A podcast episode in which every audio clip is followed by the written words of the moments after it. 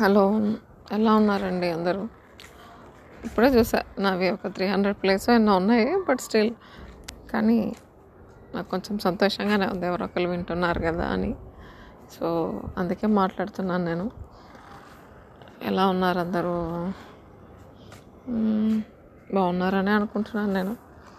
మీకు ఎప్పుడన్నా ఏంటి ఇది అంతా చీకటి తప్ప ఏం లేదు చుట్టూ చీకటే ఉంది లైట్ ఎందుకు లేదు మన జీవితాల్లోకి వెలుగు రాదా? చేతికి వచ్చింది జాబ్ వచ్చింది అయిపోయింది అనుకునేటప్పుడు మనం ఏం తప్పు చేసామో తెలియకుండా జాబ్ రాదు. మన ఇంట్లో అమ్మ నాన్న కొంట్లో బాగోదు. బాసులు సెలవులు ఇవ్వరు. బయట డబ్బు దొరకదు. ఇంత పొజిషన్ మధ్య మనం అంత ఊబిలో కూరుకుపోయినట్టు ఉంటుంది కదా. ఒక రే ఆఫ్ హోప్. అబ్బా చీని అమ్మ జీవితం ఒక్కటన్నా అయిపోతే బాగుండు. ఒక్కటన్నా ఒక్క ప్రాబ్లం ఉన్నా సాల్వ్ అయితే బాగుండు. ఇదొక్కటే కానీ దేవుడా. ప్లీజ్ ప్లీజ్ ఇది ఒక్క హెల్ప్ చేసి పెట్టు. అని దేవుడు బలదండం దండం పెట్టుకుంటాం కదా. మనం ప్రాబ్లమ్స్ వచ్చినప్పుడే నిజంగా మనకు దేవుడు కనబడతాడేమో. చూపిస్తాడేమో దేవుడు. నేను ఉన్నాను. నువ్వు నా గురించి మర్చిపోతున్నావు. కమ్ లెట్ స్టాక్ అంటాడేమో దేవుడు. దాన్ని నా దగ్గరకు వచ్చి మాట్లాడు. నాకు చెప్పరా బాబు నాకు చెప్పు నేను వింటాను అనుకుంటాడేమో. గట్టిగా గట్టిగా దేవుడి దగ్గరికి వెళ్ళి దేవుడా ఇది నా పరిస్థితి. నన్ను బతికించు నన్ను రక్షించు. నన్ను ప్రాబ్లమ్స్ నుంచి బయట అయ్యి అని చెప్పి దండం పెట్టుకొని నాకు ధైర్యం ఇవ్వరా స్వామి నేను తట్టుకోలేకపోతున్నాను అంటే కనీసం ధైర్యం అన్నా ఇస్తాడేమో కదా దేవుడు. ఆ ధైర్యం కూడా మనకు ఉండట్లేదు కదా. ఆ ధైర్యం లేక ఎక్కువ ఆలోచించి బీపీలు వచ్చి ముప్పై ఐదేళ్ళకి ముప్పై ఆరేళ్ళకి ఏమీ తినలేక సడన్గా కొలాబ్స్ అయిపోయి హార్ట్ అటాక్లు వచ్చేసి మనల్ని చేసుకున్న వాళ్ళని మనల్ని నమ్మిన వాళ్ళని మనం అన్యాయం చేసి వెళ్ళిపోయి సరికి ఏం సాధిద్దామనండి? అంత ధైర్యం లేకుండా మనం ఎందుకు ఉంటున్నాం? మనల్ని అమ్మ నాన్న అన్ని కష్టాలు పడి ధైర్యం లేకుండానే పెంచుతున్నారా? సారీ కొన్ని పెంచేశారా? మనం మా మాత్రం ధైర్యం మనం మనకి ఎందుకు ఉండట్లేదు?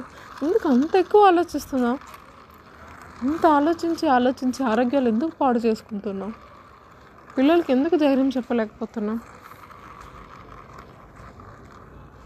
మనం ఆలోచించాలేమో కదా మనమే తీరుతెన్నులు మార్చుకోవాలేమో కదా మన ఆలోచన విధానం మారాలేమో కదా.